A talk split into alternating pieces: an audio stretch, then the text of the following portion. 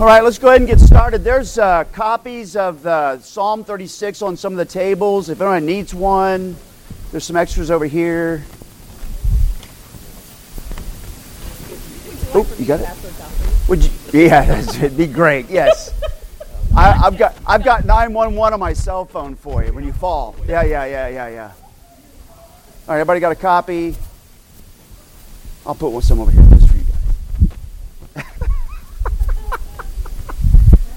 Let's go ahead and pray. We give you thanks, Lord God. What a beautiful week. Thank you so much for the rain, for the quantity of rain. Thank you that we didn't wash away. But thank you, Lord, that uh, it was instrumental in helping to relieve some of the stress on our water sources. Thank you for that. We thank you, Lord, for your holding us. We pray for all of our friends that are in Florida right now, for Kim and Neil as they celebrate uh, a new daughter in law. And in this new wedding, uh, this new marriage, and we pray for Luke and Kara that you would bless them in their years ahead together, that they would grow in the grace and the knowledge of our Lord and Savior Jesus Christ together. We pray for safe travels back for all of them. Lord, bless us as we jump into Psalm 36 and guide us, and may our hearts be strengthened and our faith fortified. Um, in Jesus' name, amen. All right, so we're at Psalm 36. Everybody turn to Psalm 36, and I'm going to read that. It's a short psalm. There's a extra copies right there. It's a short psalm, so I'll make sure to add time. To the choir master of David, the servant of Yahweh. Transgression speaks to the wicked deep in his heart. There is no fear of God before his eyes. For he flatters himself in his own eyes that his iniquity cannot be found out or, and hated. The words of his mouth are trouble and deceit. He has ceased to act wisely and do good. He plots trouble while on his bed. He sets himself in a way that is not good. He does not reject evil. Your steadfast love, O Yahweh, extends to the heavens, your faithfulness to the clouds, your righteousness is like the mountains of God. Your judgments are like the great deep. Man and beast you save, O Yahweh. How precious is your steadfast love, O God. The children of mankind take refuge in the shadow of your wings. They feast on the abundance of your house, and you give them drink from the river of your delights, for with you is the fountain of life, and your light do we see light. Oh, continue your steadfast love to those who know you and your righteousness to the upright of heart. Let not the foot of arrogance come upon me, nor the hand of the wicked drive me away. There the evildoers lie fallen. They are thrust down, unable to rise. So, as I was reading the psalm, did you see anything, any repeats, anything that maybe connected this for you to other places in the psalms, maybe closer by, any of that? There's no. Uh, no bones here, Steve. Sorry, Steve. No bones. He was looking for a bone to pick with me there. Ha ha.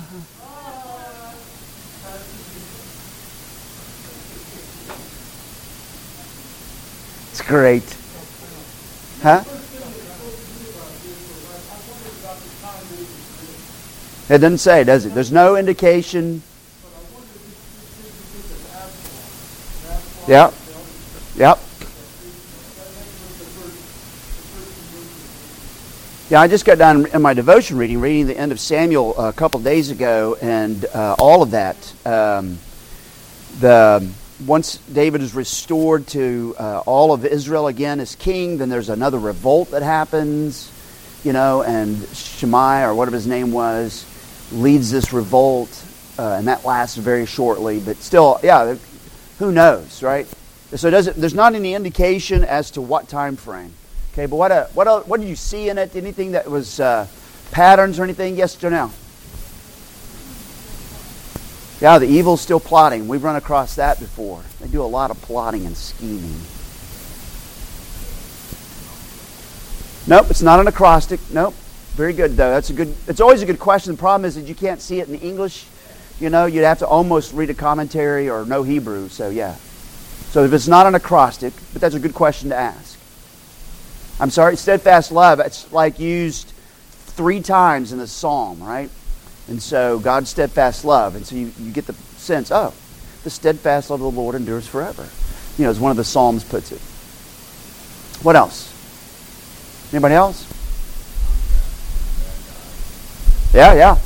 That's interesting because uh, the contrast is between the bad guys and the Lord, not between the bad guys and David. Right? It's between the bad guys and the Lord. That's a good uh, pattern to pick up there. Good. Well, great. So I'm calling the, this two ways because there are two ways listed here. And that pattern of two ways is an uh, ancient pattern in the church. Um, um, uh, anyways, there's two ways to live. So there's two, two ways in this psalm. So first off, you have the ways of the wicked, verses 1 through 4, and then the ways of Yahweh, verses 5 through 9, and then the last few verses, last three verses, you have words to Yahweh, or you could say words, having words with uh, Yahweh, okay? And that's the, the last part of the psalm. So let's move here. The ways of the wicked. So notice the first verse, to use legal language, the first verse actually gives an indictment, and then verse 2, 3, and 4 actually lays out the evidence. I don't know why, but that worked for me. Right? So here's the charge, the indictment, but then verse 2, 3, and 4 lay out the case. Here's how I know that verse 1 is true. This is how they, this is their pattern. Okay? Everybody see that there? Here's the indictment. Transgression speaks to the wicked deep in his heart. We're going to come to that in a minute. There is no fear of God before his eyes. Well, how do you know? For he flatters himself in his own eyes that his iniquity cannot be found out and hated. The words of his mouth are trouble and deceit. He has ceased to act wisely and do good. He plots trouble on his bed. He sets himself in a way that is not good. He does not reject evil. So it's like here's the indictment, verse 1, and then verse 2, 3, and 4. Here's the, here's the evidence, if you want to put it that way. So, what is transgression? Let's talk about transgression for a minute. So, notice the very first word in the English is transgression speaks to the wicked. Okay, so what is transgression? Don't look up here. Don't look at this. Anybody know what transgression is? We have several words that we use for sin. Yes.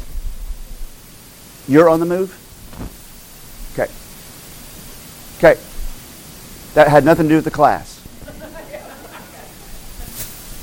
Now, if we'd been talking about trespass, that might have actually worked, you know, on the move, crossing the boundaries, right? But what is transgression? It is a disobedience. Yep. Yep. It's a disobedience to the law of God, okay?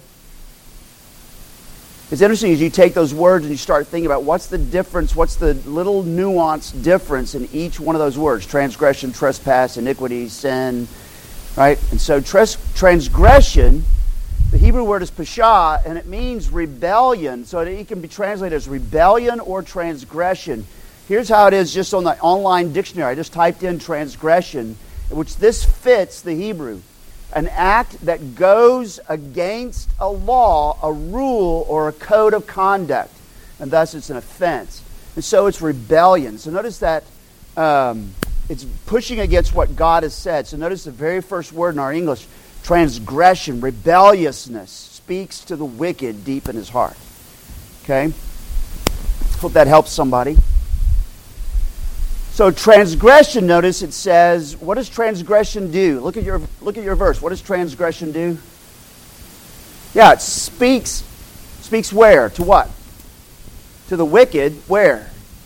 Deep in his heart, okay? Very interesting. That Hebrew word for speaks is neum, which is often translated in other places in the Old Testament as declares. It's an oracle.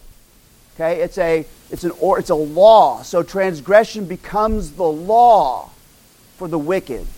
Rebellion becomes the law for the wicked. It speaks like law for the wicked. All right? And so uh, there's no there's there's an authoritative color to that word. Transgression speaks with power or authority or law to the wicked. Have you ever run across someone who just seems, I am not cussing, hell bent on doing evil? And you go, where's their sense? That's the idea. Right? And so it becomes the law for them, transgression. So here's how Derek Kidner in his commentary puts it quote, the opening words, literally, an oracle of transgression, make a startling heading to the portrait of this dedicated sinner. It, it, it is, sorry, it is as though transgression itself were his God or prophet. Transgression speaks, declares to the wicked deep in his heart. Okay?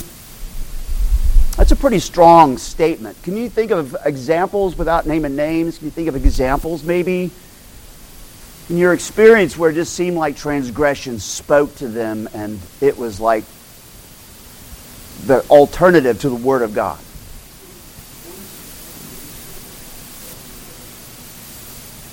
Okay? Sure? Yep. It's very interesting. Jesus says in John 8, he says, you know, you are of your father, the devil. He's talking to the religious elites because he was a liar and a murderer from the beginning, and that's exactly your habit, right? So there's a connection there. Yeah. Okay, I saw a hand somewhere.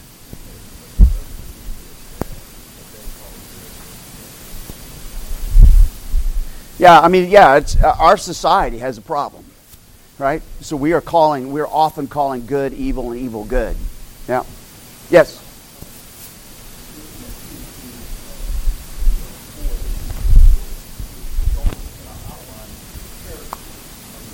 Mm-hmm.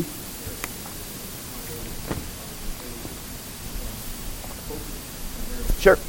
Yep. That's what I was saying. That verse 1 is like the indictment. Here's the charge, the accusation in the court books. And then verse 2, 3, and 4. Here's the evidence that shows that verse 1 is right. Okay? I mean, you, I mean, think about it. Adam and Eve, right?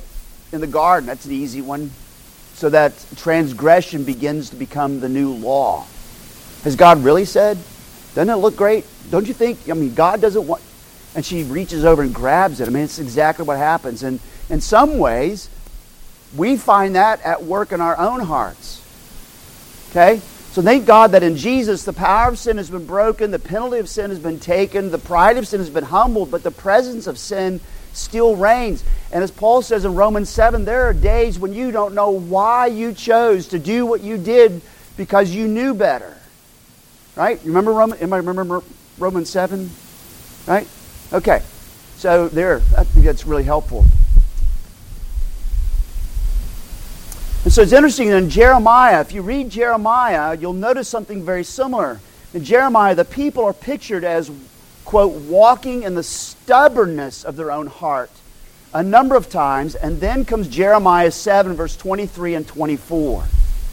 But this command I gave them obey my voice. This is the Lord speaking. Obey my voice, and I will be your God, and you shall be my people, and walk in all the way that I command you, that it may be well with you. But they did not obey or incline their ear, but walked in their own counsels and the stubbornness of their evil hearts and went backward and not forward.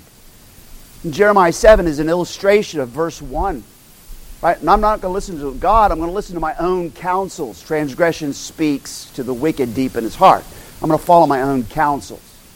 Can you think of an Old Testament example where a young king decides not to listen to wise counsel, but listens to counsel that agrees with him so that he goes on and does what he wants to do?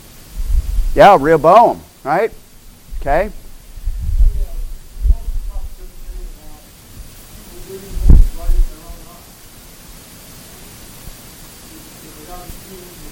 Yeah, yeah, judges. Yeah, yeah. There was no king in Israel, so they, everybody did what was right in his own eyes. Yeah.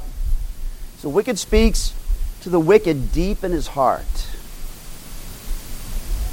So we've already talked about this. Where does rebellion grab a wicked person? You already mentioned it. You can say it again. In his heart, deep in his heart, right?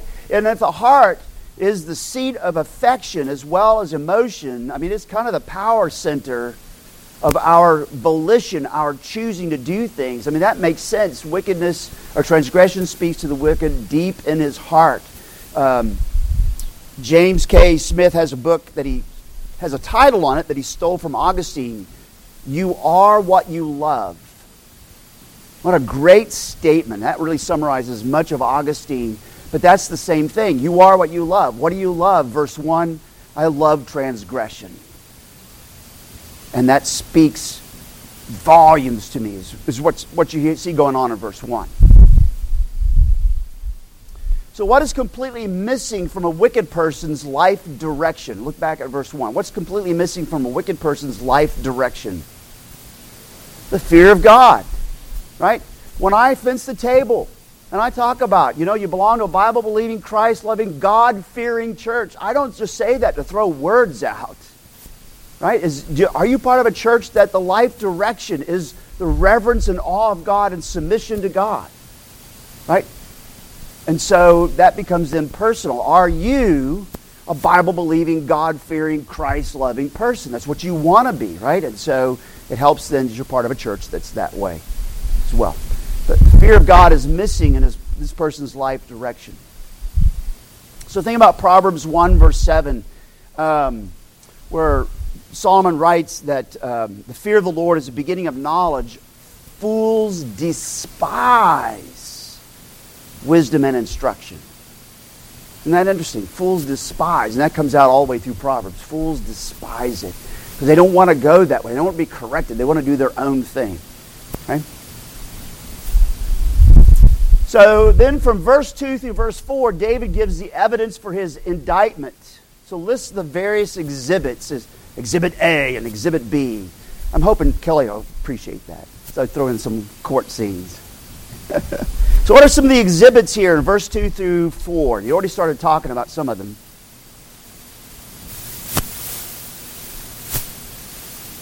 Yeah, he flatters himself. He flatters himself so much before his own eyes. What? Who said flatters himself? I heard somebody over here. So he flatters himself in his own eyes so much. What? What's the rest of that verse say? Yeah, he cannot be exposed, or he probably could, but you can't expose him to himself because he will not see it, right? So he's covered, he's so full of it that he just can't see it. Right? That's interesting. What else? What are some more? What's some other evidence?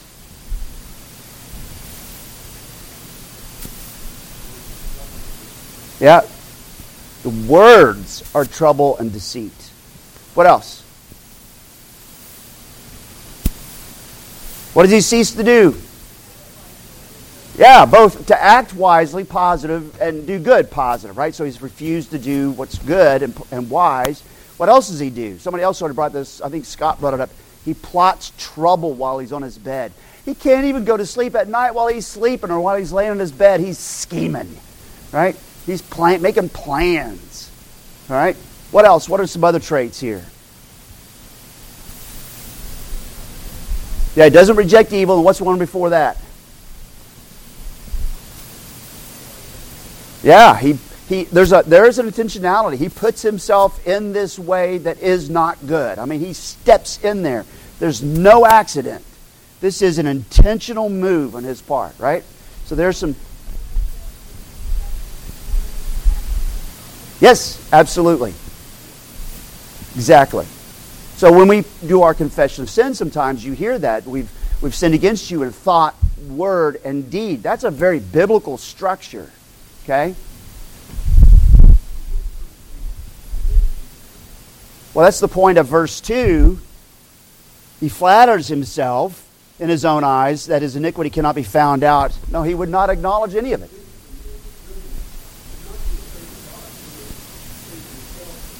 Right. Yes. Yeah, pride. That's what uh, Augustine said. The, the, the, the, original sin was actually pride, and he makes a great case for it, and that goes right along with this. Yes. Yes, hold that thought because I'm going to bring those two words up later. Good job, Fred. Woo! Awesome. All right, so regarding the first part of verse 4, notice when it talks about. Um, he plots trouble on, while on his bed. Here's what uh, the Reformation, I just pulled this out of the Reformation Study Bible. I thought it was really pretty helpful. Wickedness is a full time occupation for the wicked. Even at night, when they should be praying before sleep, wicked people plot and scheme. I thought that's a great two sentences. Boom! Right? Thank you. So, how rigid is this person in not doing good? Yeah, he set himself. And that's interesting language in the Hebrew because it's actually, he stands his ground. Right? He puts himself there and he will not budge. He stands his ground in doing this, what he's going to do, right? I mean, there is a real personal determination in what he's about. Ah, and here we go, Fred. Omission and commission. So, what is anybody know? What is what is the sin of omission? Not doing something you should. You omit it. Okay. What is commission?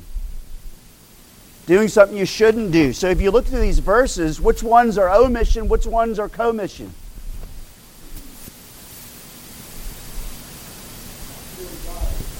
Not fearing God, right? Not being wise or, or doing what's good, right? So there's omission. Any commission here?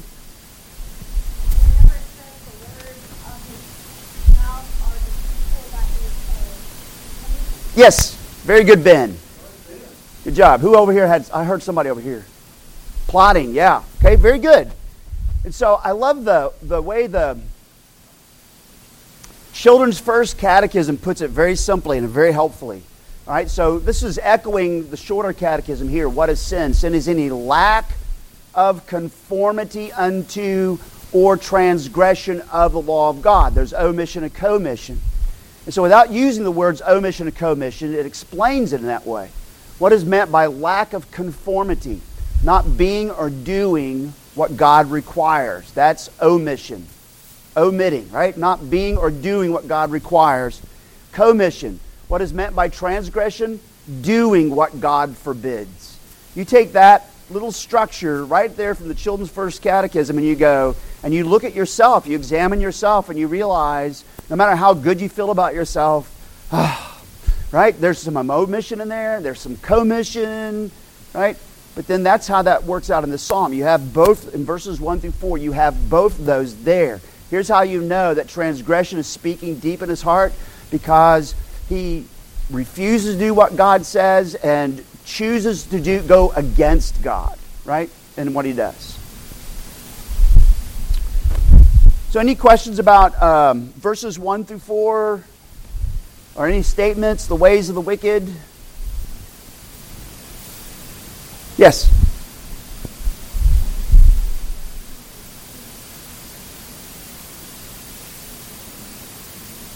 Yeah, yeah. So the question is Uh, it says he ceased to act wisely and do good. Does that mean that one time he did?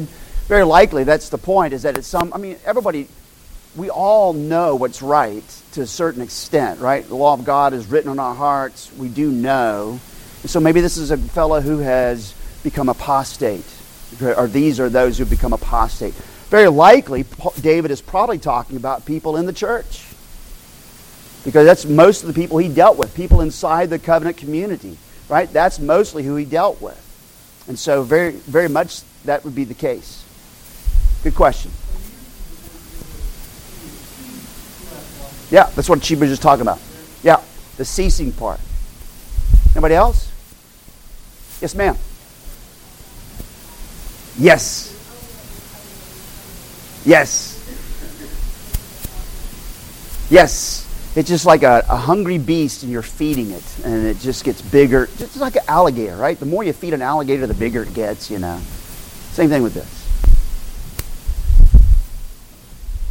All right, so then the ways of Yahweh. And this is it's a bit of a surprise that you have the ways of the wicked, and you would think David would then, because he, he has done this before in previous Psalms when he says, Look, I didn't do anything wrong in this area, vindicate me. So you expect that. But instead, David doesn't focus on himself. He's, he really is concerned most about the Lord. Okay? And so look at the ways of Yahweh in verses 5 through 9.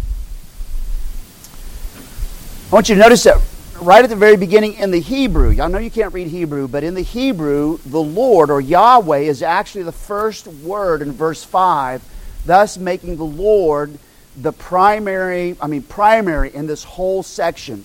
Yahweh, your steadfast love extends to the heavens, your faithfulness to the clouds, your righteousness, mountains of God, your judgments, the great deep, man and beast you save, O Yahweh. And so God's personal name begins and ends this paragraph telling you this is really all, David is not schmoozing, right? He's not deceiving. He's, this is all about the Lord himself. It begins, in the Hebrew, it begins and ends that paragraph.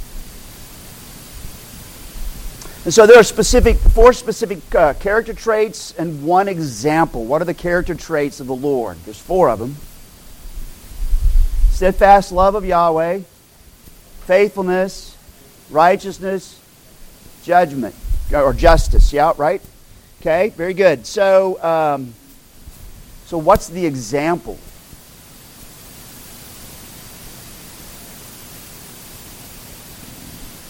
It's just a broad category. But what's the example? Huh? Yeah.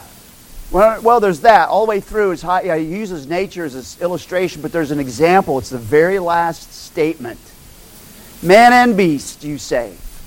Right? Okay? So notice I, I, I, did it as I read it this time, so hopefully you caught it. But the words is like or are like, um, when it says, uh, your righteousness is like, and your judgments are like. The words is like and are like are actually provided by your translators, but they're not in the Hebrew, which makes the read actually snap. Your righteousness, the mountains of God, your judgments, the great deeps, man and beast you say. It's really an interesting, as you read that in the Hebrew, just how that just pop, pop. Oh, wow. I mean, it makes you stop and because it there's a rhythm, and then the rhythm changes just a little bit there.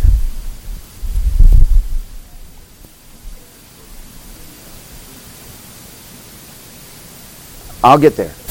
I'll get there. Good.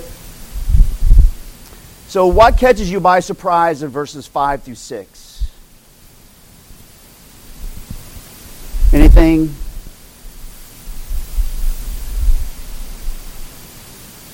Yeah. Isn't that interesting? So now we're getting there. The saving of beasts. Man and beast you save. Ah, very good. I was going to ask for some illustrations. When God saves Noah, he doesn't save Noah and his family alone. Who else does he save? Animals, right? Man and beast you save, right? Well, he created humankind and animals, so of course he would save man and beast. Okay? And so, very, very interesting. Um, can you think of another story? I have one in mind that you're probably not even going to think of, but it's really intriguing. Any other stories, anything else that strikes you with man and beast?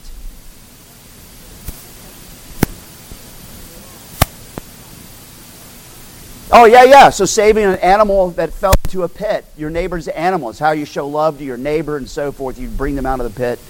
Right? Jesus mentioned that as well.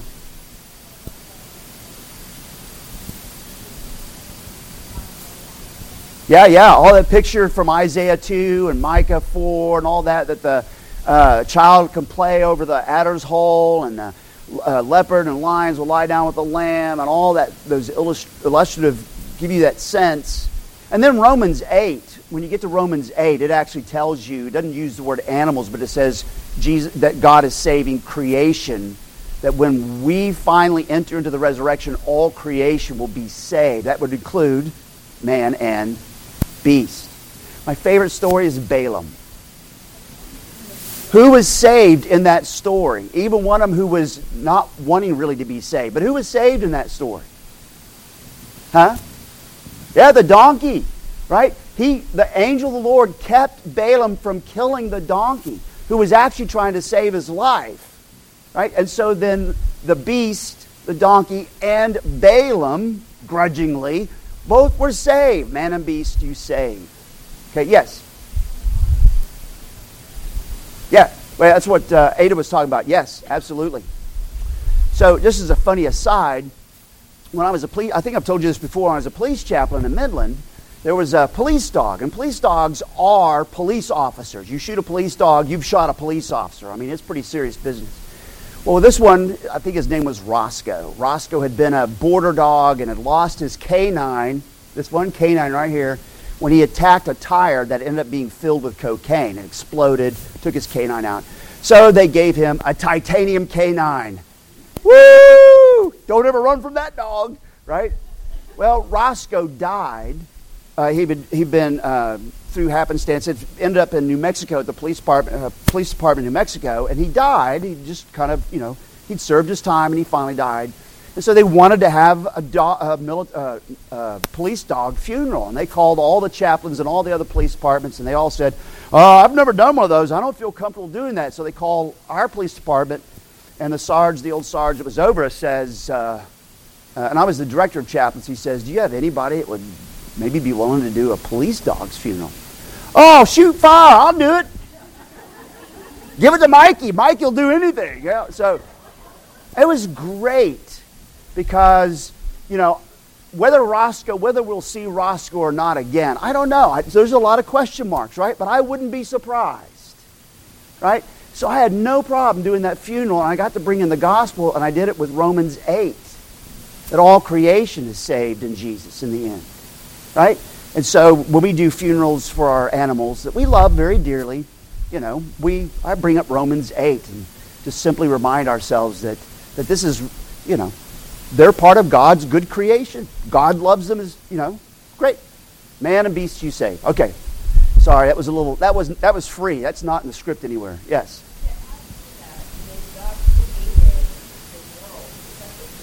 Yes. Yes. Yes. It's good. So, how often is steadfast love used in Psalm 36? And how about righteousness?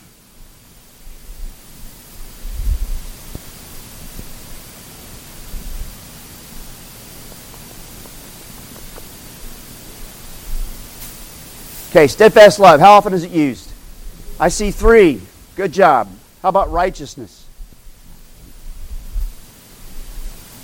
Yep, very good, Ada. Two, twice. Your righteousness, twice. Okay? So those are pretty central pieces to this psalm. So notice that there are three benefits of being in, in Yahweh's steadfast love. There are three benefits. You look down at verse um, 7, 8, and 9. How precious is your steadfast love, O God! The children of mankind take refuge under the shadow of your wings. They feast on the abundance of your house, and you give them drink from the river of your delights. For with you is the fountain of life. In your light do we see light. You could actually maybe make that six six benefits, but there you see three. I just think about chunks sometimes. So there's three chunks of benefits being inside of God's steadfast love. And what would they be? Yeah, refuge and safety, just like a baby chick under his mama, mama hen's wings, right? Or, or an eagle in her eyrie with her little chicks, her little, whatever you call baby eagles.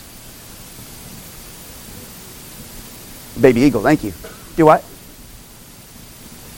Somebody else. What's another benefit? Food and drink. Anybody happen to think of something that happens every Sunday, maybe at Heritage, when you hear those verses by any chance?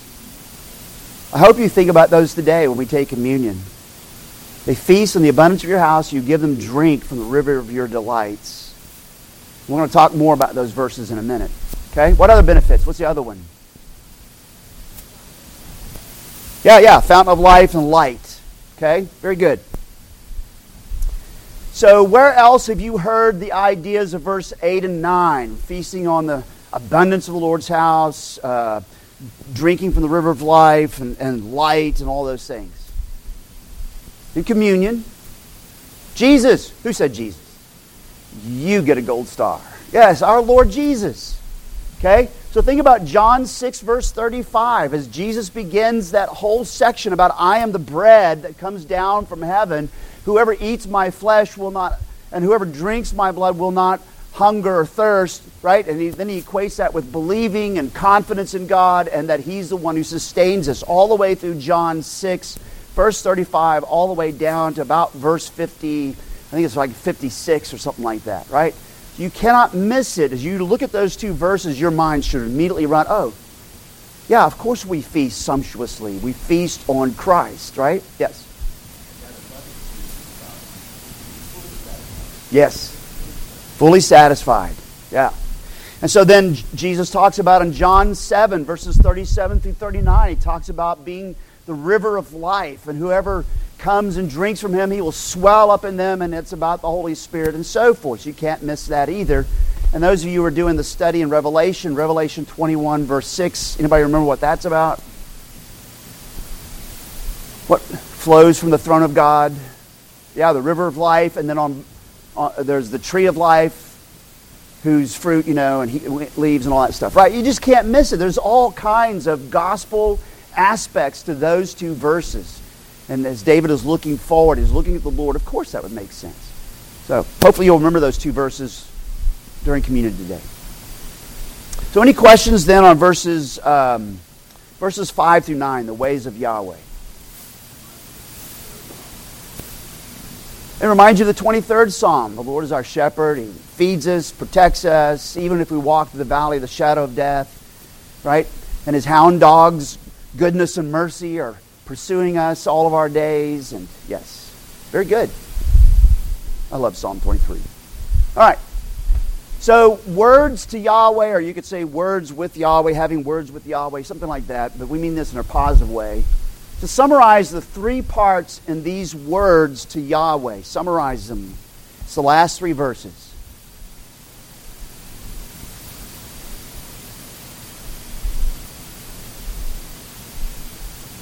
How would you summarize them?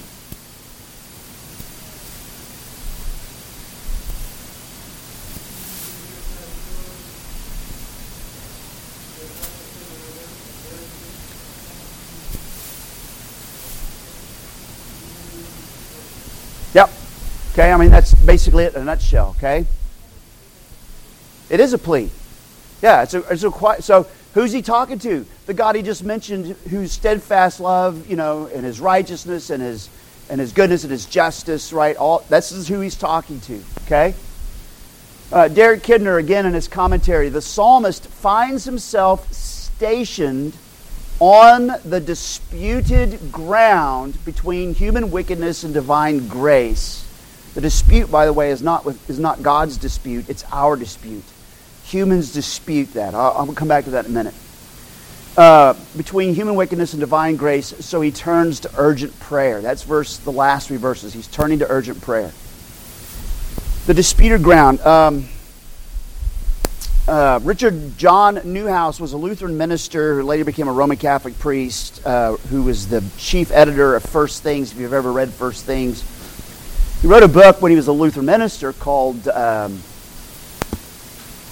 um, called Call the Ministry or something like that. But, anyways, he makes a statement there that I've never forgotten. I thought was very, very helpful. He said, uh, We proclaim, our whole business is to proclaim that Jesus Christ is Lord, a statement disputed by the whole world, but it is true nonetheless. And he says that several times in there, and that's very helpful. Nobody's going to agree with you. Right? The Lord is good. The Lord rules all things. Well, well, maybe I'm not right? So it's a disputed ground. Right? But it's true nonetheless. I love, that's why I, I enjoyed Kidner's quote there. It's disputed ground, but it's, it's true nonetheless. They dispute it, not God. He knows. Right? So that's why I, I put that quote in there. All right. So uh, before we get to that next question or statement, so um, Notice it says, Oh, continue. Does anybody have a different translation there? Oh, continue your steadfast love to those who know you. Everybody still, er, is everybody using the ESV? Is that what it is? Okay, that's fine. So the Hebrew word there is not just like, it is continue, but it's continue as in extend, as in stretch out.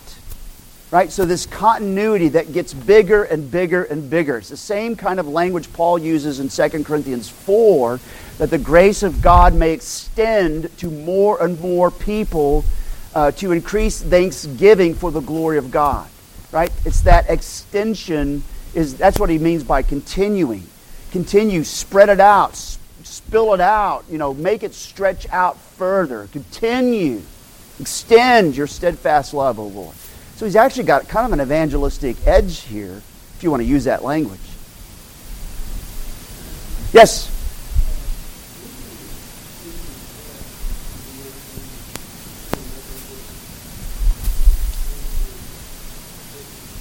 Right.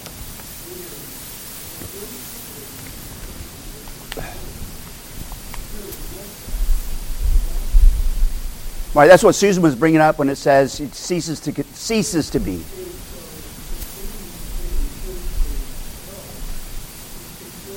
Yeah.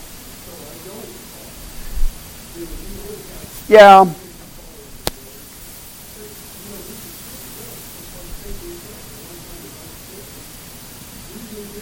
Yeah, yeah. Yeah, there's a sense in which it's a prayer, continue it towards me, but because this, yeah, for us, but it's but it's still the extending and stretching out. So the God who saves man and beast, right? So it's he's got a, kind of an evangelistic edge to it. So yeah, yeah, yeah, yeah, yeah. So it seems to me that verse 12 comes with verse 11. Okay, people get a little squirrely with verse 12. There the evildoers lie fallen; they are thrust down, unable to rise. But notice that is hard on the heels of verse 11 let not the foot of arrogance come upon me, nor the hand of the wicked drive me away.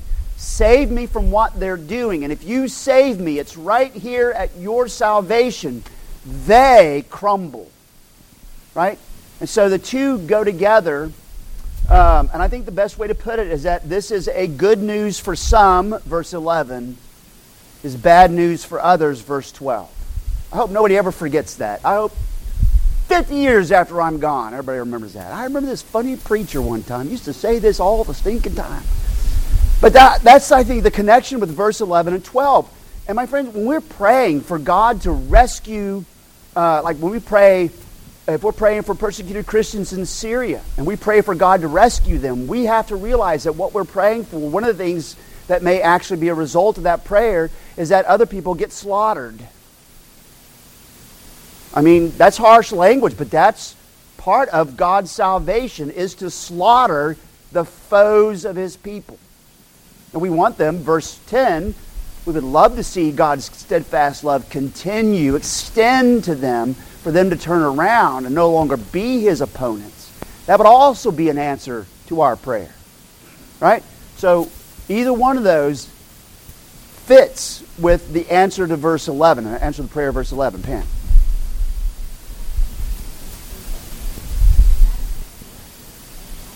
Yep.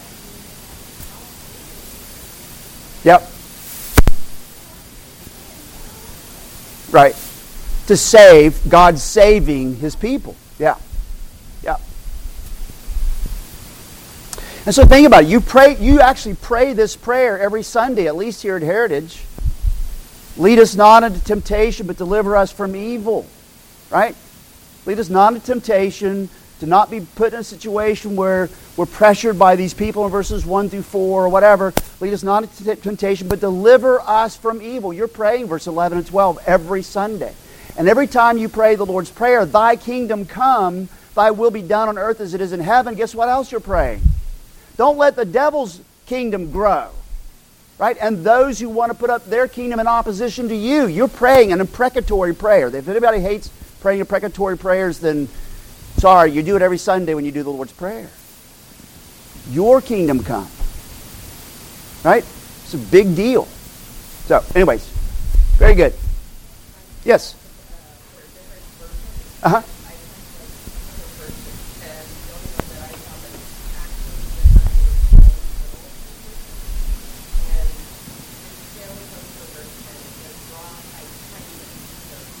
Uh, yeah, interesting. Draw your kindness to those knowing you. Yep. Good.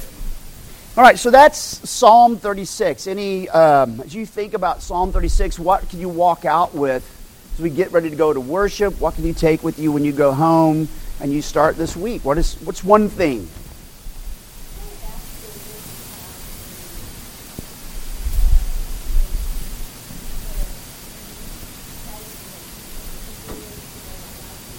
Mm-hmm.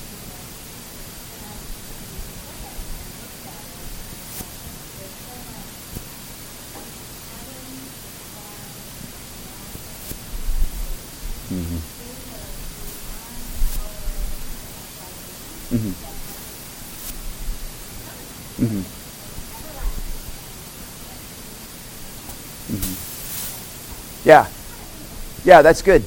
Yeah. What else?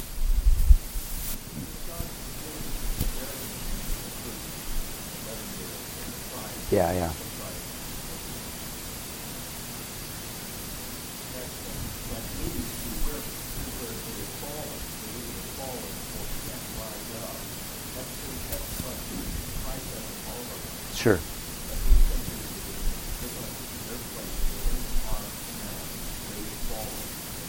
Yeah, yeah.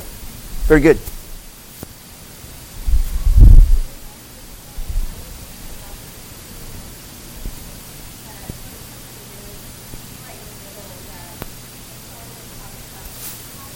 Oh, yes. Yes. Yeah. Covers all that, yeah. Yeah, and what's interesting is like when you get to Paul's prayer in Ephesians 3, he talks about knowing the height, the depth, the width, and the breadth of the love of Christ, to know the love of Christ that you cannot know, which is really funny that he says it that way in the prayer. But it still uses that expansive, like you have here in the psalm, that expansiveness that goes beyond our very limited capacity, right? Very good. All right. Well, I hope also. Yes, Ben.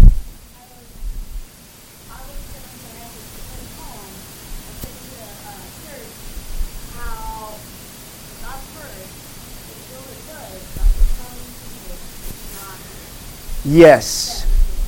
It's not in their minds it's not best for them. Yes. Yeah. Verse 1 should be in the back of your head, especially when you're dealing with people who just seem like they are in a love affair with a train wreck. You know? And then it should be a warning for us. Lord, may I never, ever be like that, where transgression speaks like the law to my heart. Right? Yes?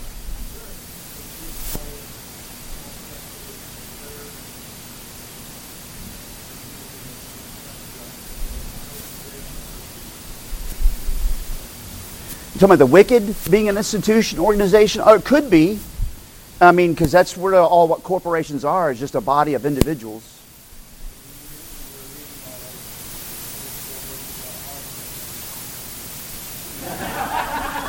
All right, uh, let's see. We're going to close. Oh, my goodness. Yeah, yeah. Yeah.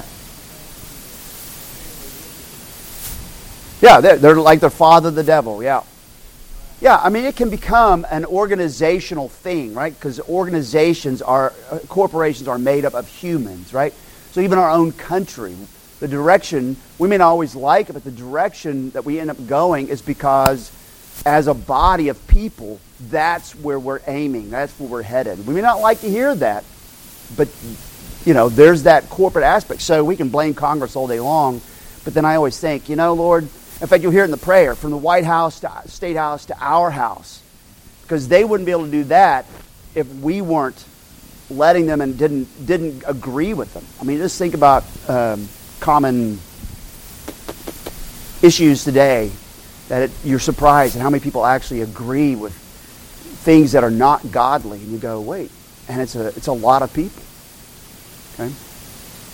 All right, I'm gonna, what I'm going to do is this: is I'm going to give, uh, I'm going to pray real quick, but I want to give you just a quick, quick, very brief report on Presbytery. We had Presbytery on Tuesday. Won't last long, but uh, just a couple of things for those of you who want to know. If you if you're done and you need to go hit the restroom after I pray, go right ahead, do whatever you need to do. But I'm going to do a short, little four or five minute thing on Presbytery. So let's pray. We thank you, our Lord, our God, that your steadfast love, Lord, extends to the heavens your righteousness, your faithfulness to even the clouds. Your righteousness, the mountains of God. Your judgments, the great deep. We rejoice that man and beast you save, O Lord. And so, Lord, today, as we get ready to leave here, as we get ready to enter into the assembly where we will hear your word and, and feast on your goodness and draw near to your table and pour out our hearts in prayer. Lord, I pray that, uh, that our, we would feast on the abundance of your house, and you would give us drink from the rivers of your delights. That with us, that, that, that there would be the fountain of life, that, that your light would shine so brightly that we would see light, that you would continue your steadfast love to us and, and your righteousness to us. Well, we ask all these things in Jesus' name. Amen. So we had Presbytery on Tuesday. We. Um, uh, we went to uh, Grove, Oklahoma, to Shangri-La. That's where we do it every every May of every year. It's actually in our bylaws as a presbytery. It's supposed to be a retreat, uh, so we're supposed to be there two days, but they the retreats have kind of dwindled to becoming golf tournaments, and I don't play golf. Right? I'm sorry, John. I mean, the two times I played golf, I had to get saved all over again. It was terrible. And so, uh, but we got there for Presbytery at about 2 o'clock. Uh, Alan Way went with us. He's gone right now. He's down doing some family stuff in the Houston, Galveston area. Uh, we got there. It was a. It was overall. I mean, just everything about it was a decent meeting. It began with worship, which I think is the most important thing we do when we get together is actually worship. And since I've become the moderator, one of the things we do is after that we start the service. We actually the the presbytery. We actually spend time praying for each other, right? So somebody will have a prayer request, I'll have somebody else do the prayer for them, and, and it really has been beneficial. We haven't done that uh, here in this presbytery before in that way. Uh, there was really nothing big going on. You saw my news, my letter I put out some month, uh, month or so ago about uh, the candidates committee and how we interviewed these guys. Well, all of them passed with flying colors because we did all that hard work with them, and they came through. So they were examined at the end, and um, um, which was really cool. It was cool to listen to them talk and, and see how they performed and how they did there on the floor. But there were still, all the elders were around, well, half the elders. Most of them began to fade out by that point. But uh, they were there to examine them and ask questions as well. So that was really good. Probably the biggest thing I think that came out of the whole presbytery this time uh, was the fact that the Spiritual Formations Committee um, put a motion forward to basically put together a study committee that not a study committee, but a committee that would actually take this, the last uh, pres- uh, denomination's report, the DASA report, which is domestic abuse and sexual assault, take that and summarize it, do the Cliff Notes version, and then present it in October to um, to the to the Presbyterian, which I thought was very significant because uh, our church is the only one where all the elders and deacons sat down. I bound, I got printed these out and made bound copies. We're the, we're the only church in our presbytery where the elders and deacons have sat down and worked our way through the whole DASA report. And some of the others never even looked at it, those things. So this will be very helpful uh, to them. So, anyways, uh, I'm setting up the committee now as a moderator, and we're going to have three three women advisors on there, or two women advisors. They can't, they don't vote, but they're just part of the advising side of it and then there'll be ruling elders and teaching elders from various churches that are doing that. That's probably the most significant thing that happened at this presbytery. So that was pretty cool. It was, it was great to see the camaraderie and the fellowship. Um, it was good, lots of good uh, banter and discussion, even outside of the formal meeting itself, which is always a big deal. Okay? So, you have any questions about presbytery? I'd love anybody wants to ever go to Presbytery, let me know. You are you're welcome to come. And it would be it would be just a one-time thing maybe and it would be amazing. You would I think you would be amazed. Would you think so, Fred? Absolutely. Yeah. Any questions about Presbytery? All right, so General Assembly is the middle of June. I'll try to come up with a report for that and probably take me a couple weeks to put that together, so it'll be sometime in I'm guessing July when I'll finally make that presentation for, for General Assembly. But do be praying for General Assembly. This is our 50th anniversary as a denomination. It's going to be a pretty big blowout celebration. Um, and that'll be the week of 13 to 16 June, right in the middle of June. It'll be in Memphis, Tennessee. So please be praying for our, Presbyter- our, our General Assembly. Okay? Thank you.